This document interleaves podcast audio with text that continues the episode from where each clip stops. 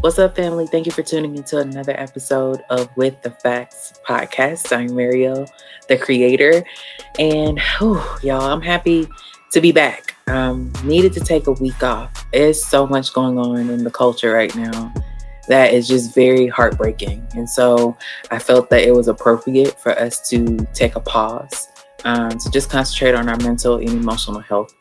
Um, and I hope that you do the same you know you take a break from the news you take a break maybe from social media and just try to process um, your emotions and just take care of yourselves physically mentally emotionally and spiritually. Um, so this week i think this is pretty appropriate topic. We had planned to release it last week but we're releasing it this week and we are doing part one of um, this topic, which is addressing transphobia and homophobia in the Black community. It is still very much so a big issue. And so we really want to ensure um, that we talk about it uh, and that we address it, especially. Uh, I think Lil Nas X released his video, um, I think this week. Uh, and there's been a lot of conversation. So I think this this conversation is pretty timely.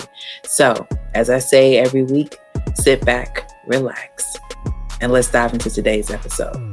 Oh, and before I let you go, don't forget you can always join our Patreon community at patreon.com backslash WTF Podcast TV.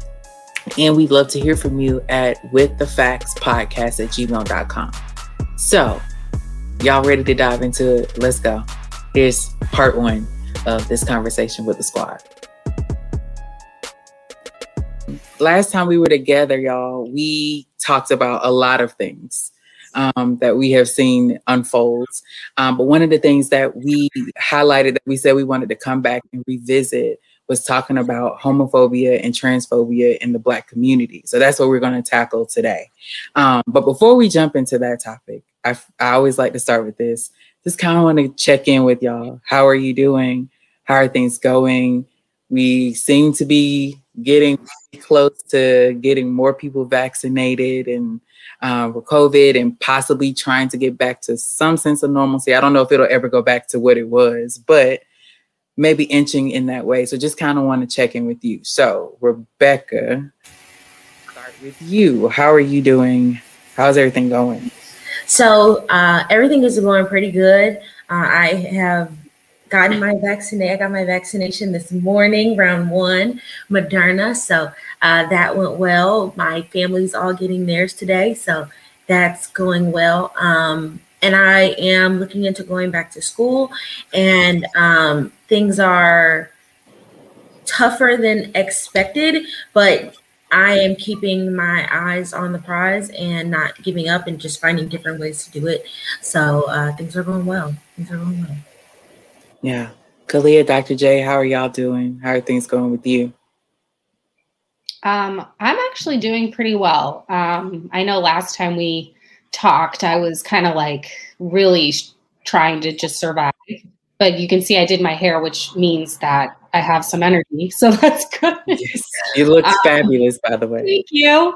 Um, but yeah, I've been I've been doing pretty well. It definitely helps um, for me personally that it's been a lot warmer and sunnier over here and on the East Coast. That always helps being able to get outside and walk around, and get some vitamin D.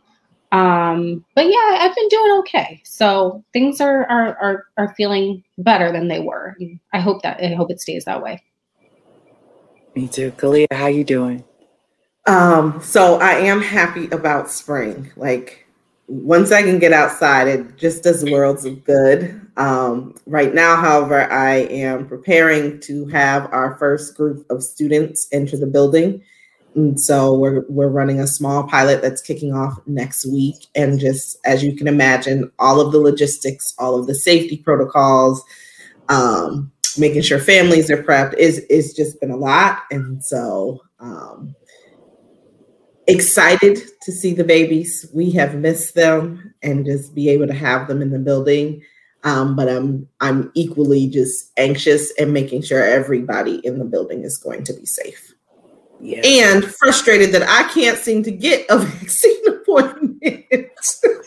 Hopefully like in georgia by next week we should start seeing more traction with like massive vaccination sites opening. That's supposed to be the plan. So I'm hoping that that actually happens and you'll be able to get an appointment and just drive up and get a vaccine, hopefully. APS is going to allow all of their educators to get vaccinated. So uh, an email should be coming out any day now. If I can't get it through a private provider, they are going to host a day, but I'd like to get it sooner than later. Yeah. Yes. Yeah. So I think for me, I am, I honestly don't know how I am. um, I have different emotions on different days. Most days are good because I just have a lot going on. But I think health wise, I've been dealing with some things for a while now that I think are catching up with me. and so I'm just trying to, you know, wrestle with that and battle with that. And I'm that type of person, like, I don't just tell people in my life, like, oh, these are the things that are going on with me health wise. Like, I just push through and just do what I need to do. But now I'm like, um, I think I need a village. like, it's like, I think I need a village right now. So, um, but things are good um, in a lot of ways. Professionally, things are going really well. I have other things on my plate. So right now, I think for me, it's prioritizing and not balancing because I just feel like balancing is just not really possible. So there are things that are taking different priorities. Gearing up to take, you know, gearing up to, you know, go to school for my second master's degree um, soon. So it's just trying to get my brain right and my life right and just kind of get everything together. So, and I get vaccinated next week. So I, I happened to nab an appointment. I was like, thank you. um, I literally cried yesterday when um, I got the text back like, "Hey, we can fit you in at four. and I was like, I just didn't realize how much tension I was holding around that, and so yeah, so that's been cool. So, but I'm glad to hear that you guys are well and that things seem to be going. And better weather helps with that. it just does. When it's cold and it's depressing, it really, really is. So, hopefully, as we enter into spring and summer, things are going to be a lot better, like emotion wise. So, all right, well, let's jump right into this topic. So, like I said, last time we were together, we uh, we unpacked a lot of things, and one of the things that we talked about was Black Lives Matter, and we talked about what happened around George Floyd, uh, how that kind of just sparked across the nation and literally the world of people being involved with Black Lives Matter. But then we start seeing some divisions within Black Lives Matter. Um, and not from the the curators of Black Lives Matter, but people who were participating in it. Um, there became this uh, issue that came to the forefront of that there's still a lot of homophobia and transphobia in the Black community where we had to start saying all black lives matter that we are incorporating every black person no matter what their experiences are no matter what their sexuality is. Um, and that's actually listed on their website of what they believe about family. And they believe in all types of family not just what people quote unquote consider the nuclear family. And so people who don't necessarily subscribe to that started causing some divisions within that um, and, and, and in some ways actually started speaking kind of ill of Black Lives Matter because they felt like we should you should not be supporting um, uh, an organization that is for homo you know for um, trans people for those who may be queer uh, for those who are non-binary and so the thing about Black Lives Matter is they are encompassing for all. So kind of want to start with this um, what were some things that you saw and witnessed as that movement was starting to build, but this division started happening when it came to um, our Q plus siblings? So you may hear me say Q plus in this conversation, which is just LGBTQIA. I just always say Q plus because that encompasses everybody. Um, what were some things that you saw happening um, as the movement was growing and getting bigger? Um, that you start seeing within the Black community this division um, Rebecca, I want to toss it to you first. Um, what were some of your thoughts and observations?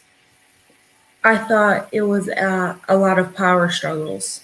So we are trying to dismantle white supremacy. We are trying to um, build up our allies so that we can do better, so that they can do better for us, and so that the world can be better for us, especially in America. And it was very disheartening to see uh, that there were people within our community, within our race, that um, we're willing to do the same thing to people in our in our own race, our own community that other races and communities do to us. They were willing to put other people down physically, mentally, to um, raise themselves up, to be in a better position. Um, and it was disheartening because we were all fighting for the group. Um, you have black trans women, you have black women who happen who are queer, you have black people of all walks of life on the front lines, specifically our um, trans sisters who are in the front with the mics, putting their bodies in in the front for everyone, and they are the ones who um, are being attacked at rallies. They're being um, murdered in the streets, and it was unfair, and it was like the worst thing that we could have do we could have done. It's like we were it's like the the all our ethics went out the window when it came to people in our community. And we have to do better.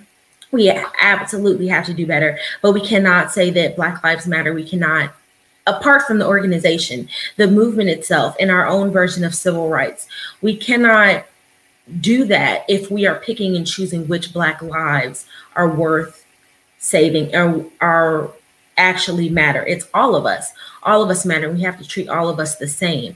Um, and the homophobia really jumped out when it came to the protests and hearing people. Um, I experienced it when I posted something on uh, Instagram about these are all the things that I believe in. These are all the people that I support and believe in. And trans people were on that list. And um, a cishet man came into my small Instagram and was very upset that I wasn't talking specifically about police brutality.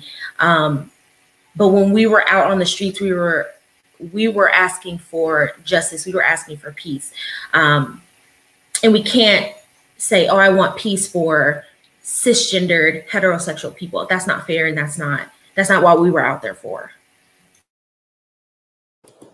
Yeah, I agree. Kalia, Dr. J, do y'all have any thoughts? What were some observations that you saw? I think what I saw when I I I just kind of always expected. Um, I think the black community, and it's not everyone, but the social conservatives of the black community always seem to rear their head around this issue, and it's rooted in their interpretation of religion. Um, and so I saw that come through strong. Um, and in some in some ways, blaming what was happening on a quote unquote lack of morality um, because of their supports of an alternative lifestyle. I hate that term. Um, and it's it's it happens like routinely, but every time I see it, it is frustrating.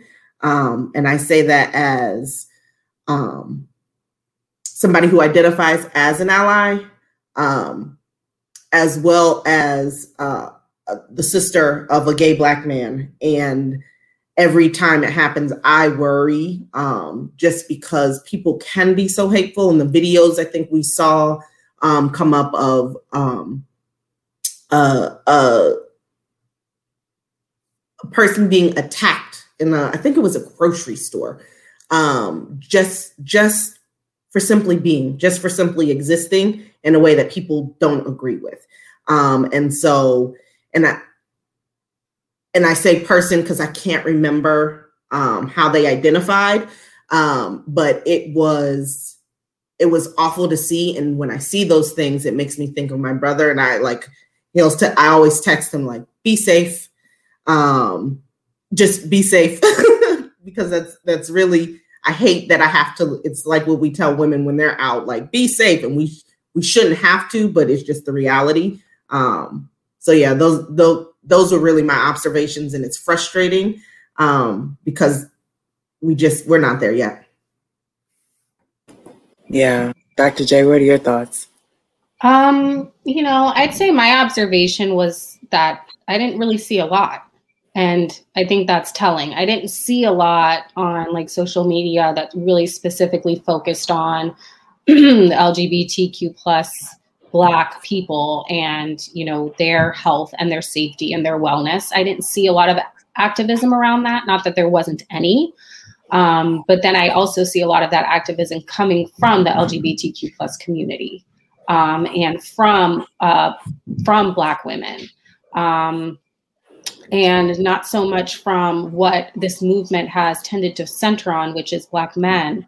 Um, I think that there is, you know, there are benefits and there are drawbacks to the fact that these movements in the past several years have sprung up around police brutality because I think that because police brutality is something that primarily affects men, although women are also um, uh, also suffer at the hands of police as well as um, LGBTQ plus people, and um, so I think that there that it's wonderful that this movement is happening because it and it's brought been brought to the forefront because of police brutality, but part of the problem is that because that's something that happens so much to men, then we sort of lose sight of all the other Black people who are also facing oppression on a daily basis. Um, and so that's been a problem, I think, in the movement from its modern beginnings, like in 2012 after Trayvon Martin was murdered. Um, and, you know, I think unfortunately, just like Black people have had to bring this movement to the forefront, it may end up, it, it, probably going to be LGBTQ plus people who have to bring that movement to the forefront of um, this intersectional movement of looking at people have so many different identities, you know, and so black people have all different kinds of identities. We're not just black, and we have to start to be able to recognize that more in these movements.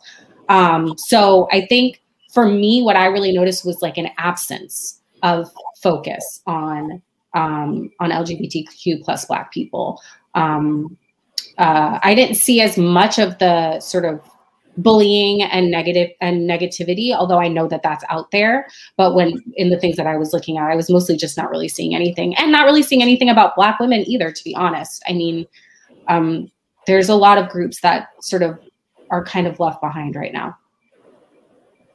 Yeah i agree. Um, i think it's interesting because you know Black Lives Matter was curated by queer women. So it's it's really interesting to me that oftentimes which and again they've been very vocal and it's listed out on the website. And when they speak they talk about all the different forms of community within the black community that they are for.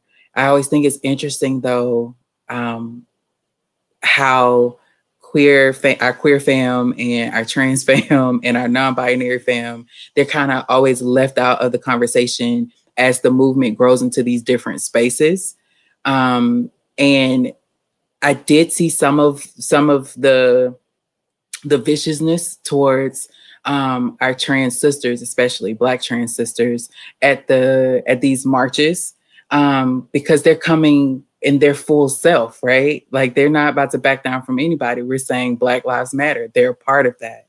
Um, and just the way in which they were treated, um, you know, by cisgendered, you know, heterosexual, straight, you know, straight black men. Like it, that's primarily who was attacking them. Um, and so there has to be this weird dichotomy that your blackness is accepted, but you being trans isn't or you being queer isn't, or you being non binary isn't, or even to this point, you being a woman, right? like, it's like everything, your blackness, it's like we put things in boxes. And I'm like, no, we can't do that because this is the totality of who I am. Like, and so either all of me is accepted or none of me is accepted. So I did see that, and I think Kalia, I think the person that got beat up in the, uh, I think it was a convenience store or something like that, or I think it was a convenience store, or grocery store. I think um, that was a trans woman, if I'm not mistaken. Um, that these guys started trying to beat up on her.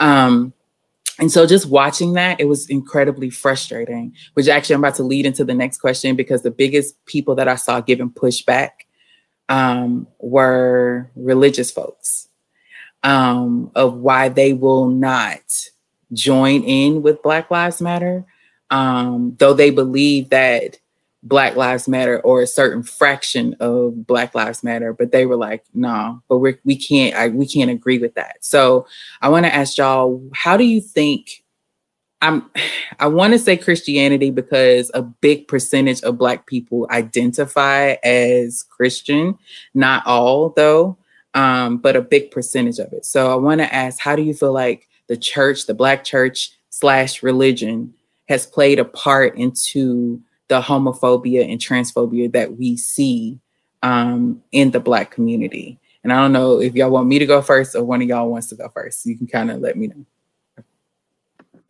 I can jump in.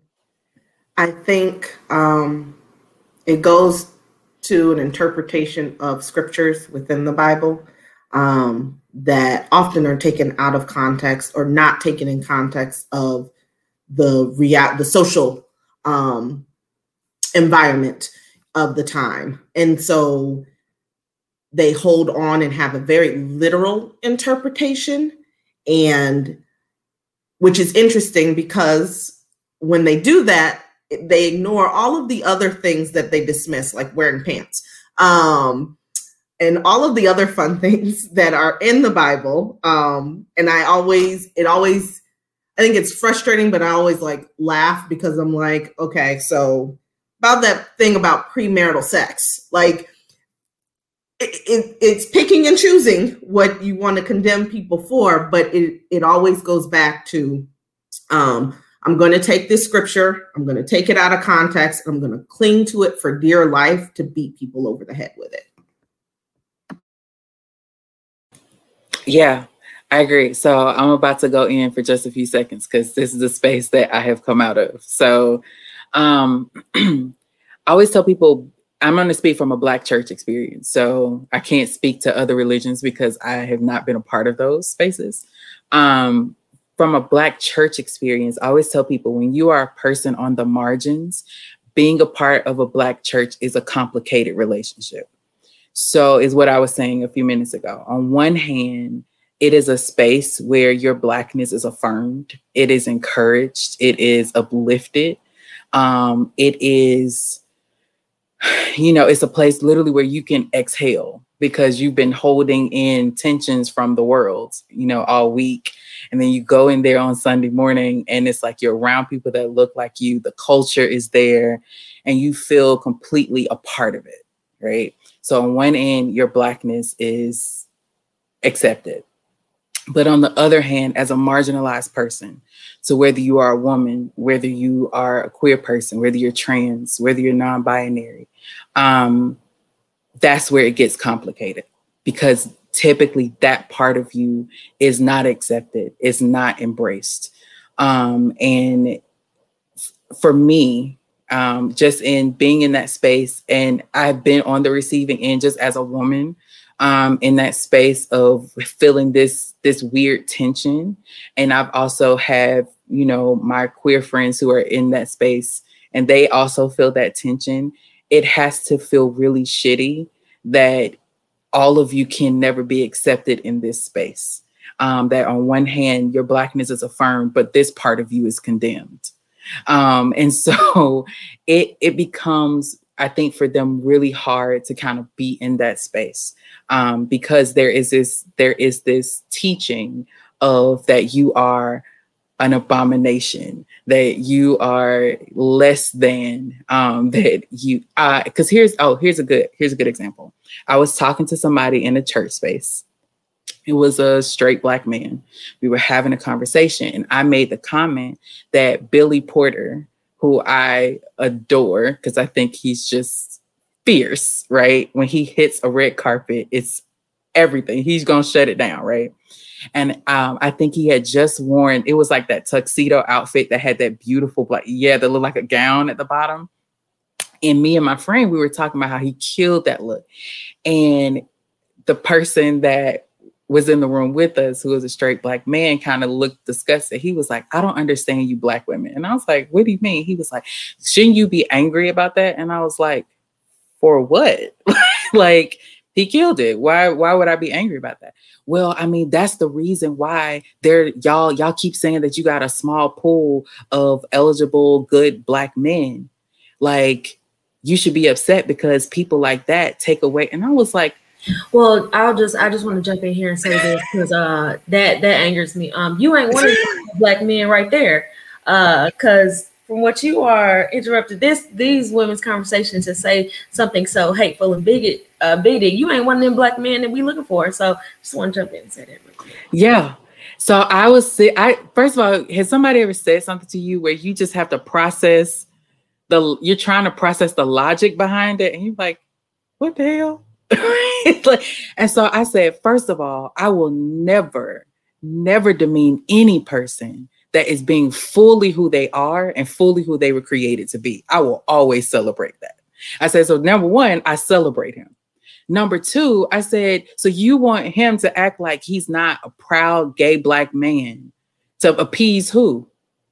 And he was like, well, you know, um, you know, I just think that that's a part of the problem. Like gay black men are taking away possible candidates for y'all. I was like, stop. So now you're going back to this illusion of that somebody's sexuality really is a choice. I said, did you choose to be a straight person, a hetero? So why are you now applying that to a gay person? Like that doesn't make any sense to me. But, but I think also, yeah. even if it is a choice, people That's should be able to have the freedom to choose what they exactly. want to do with their life, and nobody else really has the right to judge that. Exactly. And you know, in in in my estimation from kind of a more like psychological perspective you know i think a lot of it does go back to sort of the way people are interpreting scripture but i i also think that you know i want to i want to kind of take a step back and also talk about you know as a group of oppressed people i think that there's a way that that oppression sort of goes down the pipeline right? So like one group is oppressed and then they oppress the next weakest group below them and then they oppress others you know? And so the fact that we're not talking about all of this as oppression it's all oppression whether it's about your race your your sex your gender identity your sexuality whatever we're not talking about that as a as a you know as a combination like that oppression really affects people and all their identities. And we can't really single out one form of oppression. And somehow you know what audre lorde said was like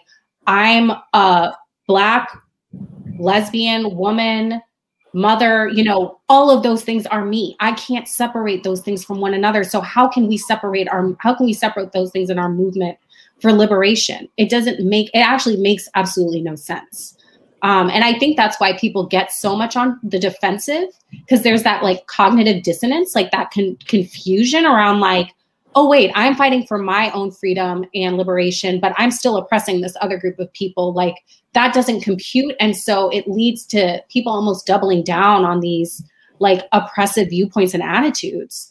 Um, but I want to put it within that broader context because I think that's really important. And I think people also get worried about their loved ones, you know, being gay or something like that because, um, you know, we already have a marginalized identity, which is being black. And so then, okay, now you're adding another marginalized identity. Now you have another one. It's it's similar with mental illness. I find that, you know, people don't people don't want their loved ones to have all these different marginalized identities. And so i think some of it comes from that as well this fear. Um, but it sort of it it it it comes out in ways that are not actually nurturing and helpful. They're actually harmful